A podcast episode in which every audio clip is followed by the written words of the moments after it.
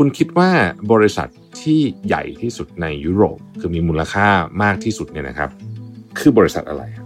ลองทายกันเล่นๆดูนะครับเป็นบริษัททำยาแล้วเขามียาอยู่ตัวหนึ่งที่ต้องบอกว่าเป็นเกมเชนเจอร์อย่างแท้จริงไม่ได้เพียงมีผลในการช่วยเรื่องความอ้วนกับเบาหวานเท่านั้นแต่ว่ามันมีสตั๊ดดี้ล่าสุดเพิ่งออกมาเลยว่าอาจจะช่วยเรื่องลดโอกาสในการหัวใจวายด้วยแล้วก็อาจจะช่วย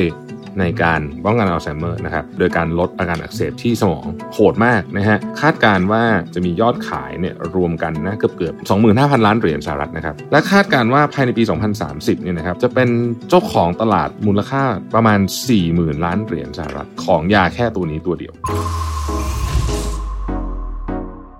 Mission to the Moon Continue with your missionเตรียมพบกับงาน Mission to the Moon's Journey เส้นทางเรื่องราวผู้คนนะครับมาร่วมกันเป็นส่วนหนึ่งของการเฉลิมฉลอง EP ที่ 2,000 ของ Mission to the Moon และเป็นแรงบันดาลใจเพื่อก้าวต่อๆไปของพวกเราทุกคนพบกันได้ในวันเสาร์ที่ 27 มกราคม 2567 เวลา 12:00 น. ถึง 4:00 น. ณ Auditorium ชั้น 6 True Digital Park East ราคาบัตรเริ่มต้นใบละ 1,200 บาทซื้อบัตรล่วงหน้าได้แล้ววันนี้ที่ LINE Official Account @Mission to the Moon เพราะการส่งต่อแรงบันดาลใจคือเป้าหมายของ Mission to the Moon แล้วพบกันนะครับMission to the Moon's Journey เส้นทางเรื่องราวผู้คน Presented by True Digital Park ศูนย์กลางเทคและสตาร์ทอัพที่ใหญ่ที่สุดในอาเซียน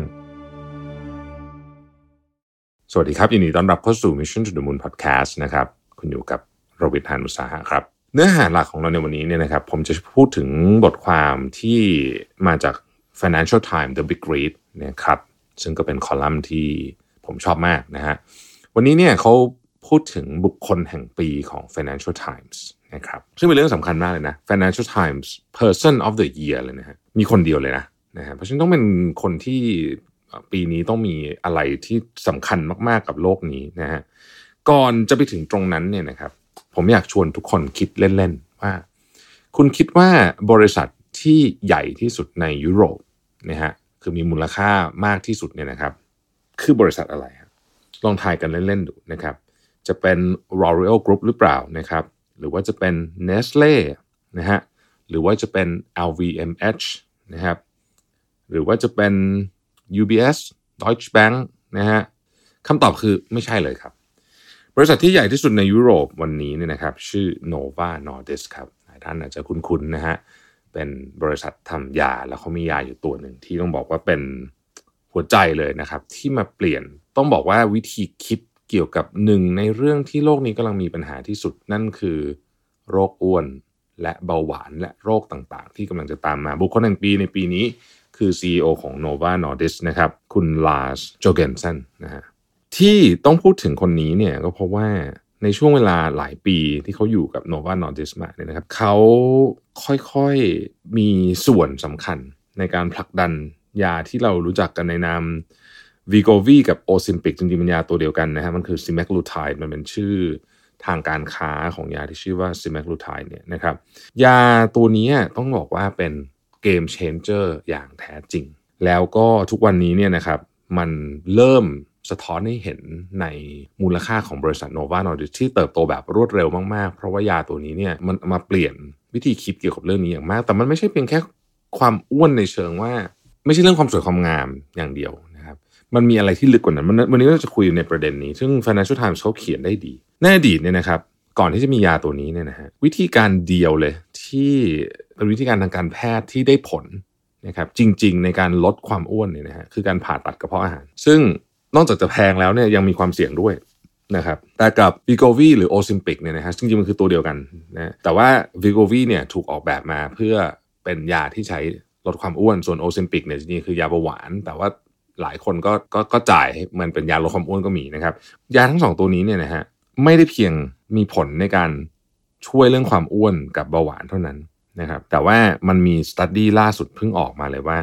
เฮ้ยอาจจะช่วยเรื่องลดโอกาสในการหัวใจวายด้วยนะครับแล้วก็อาจจะช่วย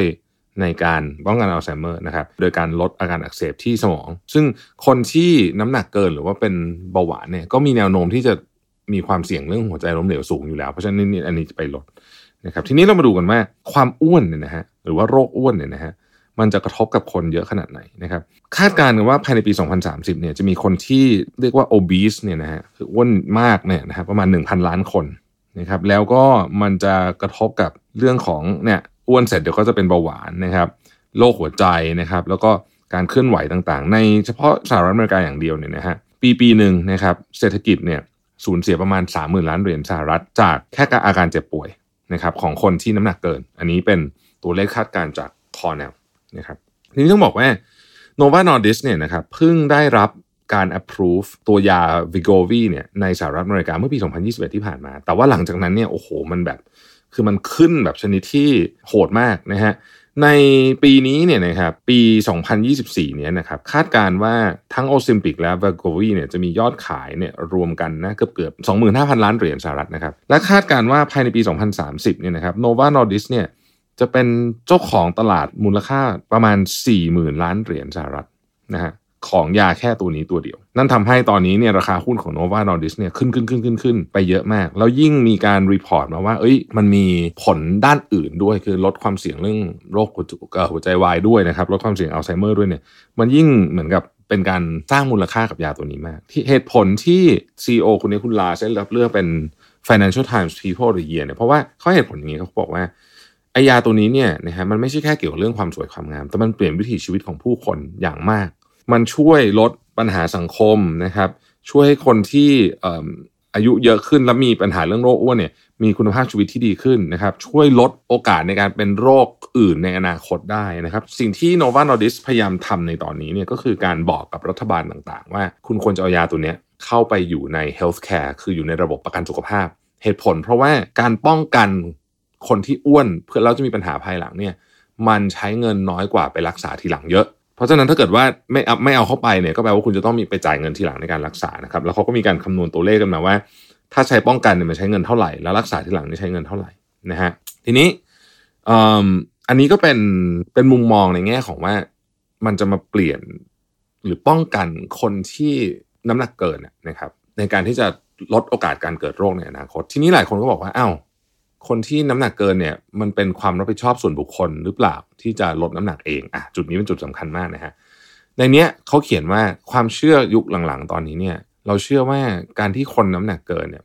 จริงอยู่มันเป็นเรื่องปัญหาส่วนบุคคลด้วยส่วนหนึ่งแต่ระบบเองนะครับก็มีส่วนผลักดันให้คนยุคใหม่เนี่ยมีโอกาสที่จะน้ำหนักเกินมากกว่าสมัยก่อนนะครับตัวเลขในโลกเนี้ยมันโชว์นะครับเหตุผลเพราะว่าอาหารครับเอาในสหรัฐอเมริกาก่อนแล้วกันนะครับในสหรัฐอเมริกาเนี่ยถ้าคุณอยู่ในเมืองเล็กๆหน่อยเนี่ยนะฮะโอกาสที่คุณจะเข้าถึงผักผลไม้สดเนี่ยคือยากมากยิ่งถ้าหนาวด้วยแล้วเนี่ยยิ่งไปกันใหญ่เลยนะเพราะฉะนั้นเนี่ยคนจำนวนมากนะครับไม่สามารถเข้าถึงอาหารที่ดีต่อสุขภาพได้แล้วทางเลือกคืออะไรทางเลือกก็คืออาหารที่มันแปรรูปหนักๆ process food หนักๆสำหรับคนที่อยู่ในเมืองอาหารที่ดีต่อสุขภาพแพงกว่าอาหารทั่วไปเยอะแล้วเราต้องยอมรับจริงๆว่าการเลือกกินอาหารที่ดีได้นะครับอาหารคุณภาพสูงอาหารเฟรชอาหารที่แบบสดดีผักสดออร์แกนิกพวกนี้เนี่ยมันเป็นสิทธิพิเศษหรือว่า privilege ของชีวิตนะมันไม่ใช่ทุกคนจะทำได้นะครับเพราะต้นทุนมันสูงถ้าเราเห็นภาพแบบนี้ปุ๊บเนี่ยเราก็จะเริ่มเห็นว่าหรือว่าจริงๆแล้วเนี่ยไอ้ความอ้วนเนี่ยมันไม่ใช่โอเคมันก็คือเจ้าตัวด้วยส่วนหนึ่งแต่ไม่ใช่ทั้งหมดหรือเปล่าอันนี้คือสิ่งที่เป็นมุมมองใหม่นะครับอันนี้มาคอมเมนต์กันได้นะว่าทุกท่านเห็นว่าไงเพราะว่าทุกท่านคิดว่าโครงสร้างทางสังคมต่างๆเนี่ยมันทำให้คนอ้วนขึ้นหรือเปล่าหรือว่ามันเป็นความรับผิดชอบส่วนบุคคล 100% เลยนะฮะส่วนตัวผมคิดว่าไม่ 100% ละกันคือมันมีส่วนจริงๆไอ้เรื่องโครงสร้างทางสังคมเนี่ยนะครับเพราะฉะนั้นสิ่งที่Novo Nordisk เขาพยายามจะทำก็คือนี่แหละเขาบอกว่าเฮ้ยมันไม่ใช่ personal failing มันไม่ใช่ความล้มเหลวส่วนบุคคลนะฮะมันเป็นส่วนหนึ่งมาจากเรื่องสังคมด้วยนะครับแล้วเราจะทำยังไงในฐานะเรามองในฐานะภาพใหญ่ถ้าเราสามารถที่จะลดโอกาสที่คนเหล่านี้จะป่วยอ้วนเนี่ยยังไม่ป่วยแต่มีโอกาสที่จะป่วยเป็นเบาหวานเป็นอะไรได้เนี่ยเราป้องกันหยุดตรงนี้ก่อนได้ไหมโดยการทำให้เขาไม่อ้วนคำถามก็คือว่าท่านอาจจะอยากรู้ว่ายาตัวนี้เนี่ยมันมาได้ไงนะฮะจริงๆมันเริ่มต้นนะครับที่ Novo Nordisk เนี่ย32 ปีที่แล้วนักวิทยาศาสตร์ของ Novo Nordisk เนี่ยค้นพบว่าในร่างกายของเราเนี่ยนะครับมันจะมีฮอร์โมนตัวหนึ่งที่เราเรียกว่า GLP-1 นะครับมันเป็นฮอร์โมนที่ทำให้เราอยากกินอาหารน้อยลงซึ่งร่างกายเราเนี่ยก็จะปล่อยออกมาแต่ว่ามันอยู่แป๊บเดียวนะครับเป็นหลักนาทีนักวิทยาศาสตร์ของ Novo Nordisk เนี่ยก็เลยใช้เวลาหลายปีเลยในการที่จะเอาฮอร์โมนตัวนี้ให้มัน stabilize นะครับแล้วเอามาเป็นยาได้นะฮะ14 ปีกว่าจะเริ่มเห็น breakthrough ครั้งที่1นะครับแล้วก็ได้รับการ approve เป็น GLP-1 drug สำหรับ เบาหวานเนี่ยในปี2009นะครับแล้วก็เวอร์ชั่นต่อมา2015แต่2015เนี่ยก็ยังไม่ค่อยดีเพราะว่าอันนั้นเนี่ยลดน้ำหนักได้ประมาณ 5% เองนะครับจนกระทั่งไอวาโควีมาเนี่ยนะฮะลดได้ 15% ของน้ำหนักร่างกายนะครับนั่นคือการพัฒนาการของยาตัวนี้นะฮะทีนี้เนี่ยนะฮะถ้าไปดูนะครับว่าความนิยมเนี่ยมันเยอะขนาดไหนนะครับถ้าคุณไปเสิร์ช #Ozempic ใน TikTok นะฮะมีเมนชั่นอยู่ทั้งหมด 1,300 ล้านครั้งก็คือคนพูดถึงเยอะมากๆนะฮะมีหลากหลายประเด็นที่คนคุยกันนะครับประเด็นที่1ที่คนคุยกันเรื่องนี้คือถ้ามันถูกใช้รักษาเบาหวานก็ไม่เป็นไรแต่ว่าถ้ามันถูกใช้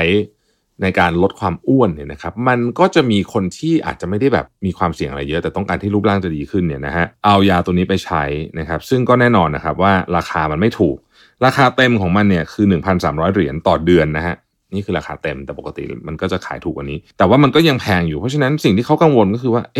มันจะเกิด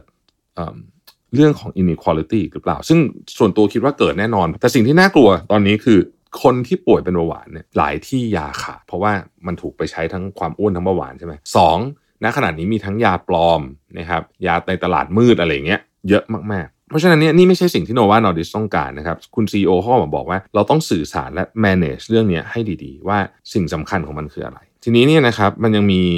สิ่งที่น่าสนใจเกี่ยวกับเรื่องยาตัวนี้ในแง่มุมอื่นอีกในเชิงของนักลงทุนทันทีที่มีข้อมูลออกมาในเดือนสิงหาคมที่ผ่านมาว่ายาตัวนี้เนี่ยนะครับลดความเสี่ยงในการเกิดหัวใจ 20% นะครับแล้วก็มีแนวโน้มนะฮะที่จะป้องกันการเกิดอัลไซเมอร์ได้ด้วยนะครับเป็น prevention tools ที่อาจจะเปลี่ยนแปลงวงการ healthcare ไปเลยเนี่ยนะฮะก็บอกว่าน่าสนใจมากเพราะว่ามันอาจจะมีผลเยอะกว่านั้นอีกคุณหมอที่ชื่อฟาติมาโคดี้เนี่ยนะครับซึ่งเป็นอาจารย์อยู่ที่ Harvard Medical School นะครับบอกว่ายาตัวนี้เนี่ยนะฮะมีความสำคัญในเชิงที่จะลดนะครับโอกาสการเกิดนะฮะโรคไตนะครับโรคไขมันพอกตับนะครับเบาหวาน sleep apnea คือหยุดหายใจขณะนอนหลับอะไรพวกเนี้ยลดได้นะครับในเชิงการแพทย์เนี่ยมองว่ายาตัวเนี้ยมัน transformation มากๆนะครับอย่างไรก็ดีเนี่ยมันก็ไม่ใช่ว่าจะไม่มีข้อเสียหรือข้อกังวลลืมบอกอีกอันหนึ่งตอนนี้เริ่มมี research ออกมาแล้วนะครับมีแนวโน้มแล้วกันยังไม่ confirm ยังไม่ได้ตีพิมพ์แต่มีแนวโน้มว่ายาตัวนี้อาจจะช่วยนะในการลดอาการติดแอลกอฮอล์ได้ด้วยเพราะว่ามันเป็นฮอร์โมนชุดเดียวกันแต่มันยังไม่ออกตีพิมพ์นะครับเพราะฉะนั้นเดี๋ยวรอตีพิมพ์จะมาเล่าให้ฟังอีกทีนึงอย่างไรก็ดีเนี่ยหลายคนก็กังวลเรื่องของ side effect นะครับ side effect จะมีอะไรบ้างคลื่นไส้นะครับท้องผูกหรือท้องเสียนะฮะโดยเฉพาะการใช้ช่วงแรกๆอะไรแบบนี้นะครับแล้วอีกอันหนึ่งที่คนกลัวมากก็คือการสูญเสียกล้ามเนื้อเวลาน้ำหนักลดเนี่ยถ้าเกิดคุณไม่ยกเวทเข้าไปด้วยเนี่ยนะฮะคุณจะสูญเสียกล้ามเนื้อนะครับอันนี้ก็เป็นสิ่งที่คนกลัวแล้วตอนนี้มันมีคณะกรรมการที่ยุโรปเนี่ยนะครับว่ามันจะมีความเชื่อมโยงระหว่างยาตัวนี้กับความคิดที่จะทำร้ายตัวเองหรือเปล่าอันนี้เป็นอีกอันหนึ่งนะครับที่เราก็เพิ่ง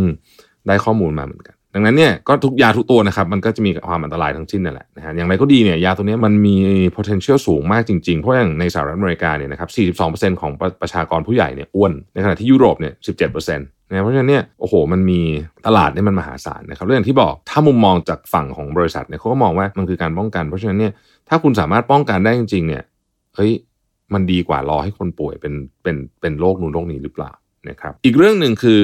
สิ่งที่ทำให้ Novo Nordisk ตอนนี้เนี่ยเป็นบริษัทที่ฮอตฮิตมากๆในมุมมองของการลงทุนด้วยเนี่ยนะครับก็คือว่าตอนนี้บริษัทกำลังทดสอบนะฮะยาอีกตัวหนึ่งที่ชื่อว่า Cagrisima นะครับซึ่งเป็นเจเนอเรชันต่อไปของไอ้ยาตัวนี้เขาบอกว่ามันลดน้ำหนักได้เยอะกว่ายาตัวนี้อีกแล้วก็ในอนาคตเนี่ยนะครับในความฝันของ Novo Nordisk เนี่ยคือให้ไอ้ยาป้องกันคนน้ำหนักเกินคนอ้วนอะไรพวกเนี้ยนะมันเป็นเหมือนกับวัคซีนอะคือฉีดอาจจะแบบปีละเข็มเดียวแล้วก็ทำให้คุณสามารถไอ้นี่ได้นะครับอันนี้ก็จะเป็นไอเดียประมาณนี้นะครับอีกเรื่องนึงลืมบอกคอนเซิร์นอีกเรื่องนึงคือยังไม่มีใครรู้ว่าถ้าหยุดใช้เนี่ยน้ำหนักจะสวิงกลับมาหรือเปล่ามีแนวโน้มว่าจะเป็นอย่างนั้นนะครับมีแนวโน้มว่าจะเป็นอย่างนั้นนี่คือบุคคลแห่งปีของ Financial Times CEO ของ Novo Nordisk นะครับแต่ผมคิดว่าสิ่งที่มันไปลึกกว่านั้นเนี่ยคืออันเนี้ยมันกำลังมาเปลี่ยนแปลงมันไม่ใช่แค่ยาตัวหนึ่งนะแต่ว่ายาตัวนี้ถูกพูดถึงเยอะมากเนี่ยผมเลยคิดว่ามันมีมิติเชิงสังคมเข้ามาด้วยนะฮะที่น่าสนใจว่าจริงๆแล้วมันอาจจะไม่ใช่แค่เกี่ยวเรื่องความเจ็บป่วยหรือว่าความอ้วนอย่างเดียวใช่ไหมมันคืออะไรบางอย่างที่ลึกไปกว่านั้นมันคือ human psychology บางอย่างที่แบบลงไปลึกกว่านั้นหรือเปล่านะครับมาคอมเมนต์กันได้นะฮะอยากฟังคอมเมนต์ว่าทุกคนยังไงบ้างหรือว่าใครเคยใช้ ยาตัวนี้ก็มาคุยกันได้นะฮะว่ามันเป็นยังไงบ้างมี side effect อะไรหรือเปล่านะครับแต่เวลาของมันฮิตขนาดนี้นะฮะผมก็ต้องบอกว่าสิ่งแรกที่คิดออกเลยคือเฮ้ยมันจะมีของปลอมเยอะหรือเปล่าต้องระวังนะฮะคือเวลาของฮิตแบบนี้สิ่งคิดออกง่ายๆก็คือมันจะต้องมีคนทำของปลอมมาขายแน่นอนเพราะว่ามันคุ้มค่าที่จะทำนะครับก็ต้องระวังด้วยนะครับสำหรับวันนี้ขอบคุณที่ติดตาม Mission to the Moon นะฮะแล้วพบกันใหม่พรุ่งนี้สวัสดีครับสมัครสมาชิก Mission Club YouTube Membership นะครับราคาเริ่มต้นเพียง50 บาทมีสิทธิพิเศษมากมายเฉพาะสมาชิกเท่านั้นกดสมัครอ่านรายละเอียดได้ใต้คลิปเลยนะครับขอบคุณครับ Mission to the Moon Continue with your mission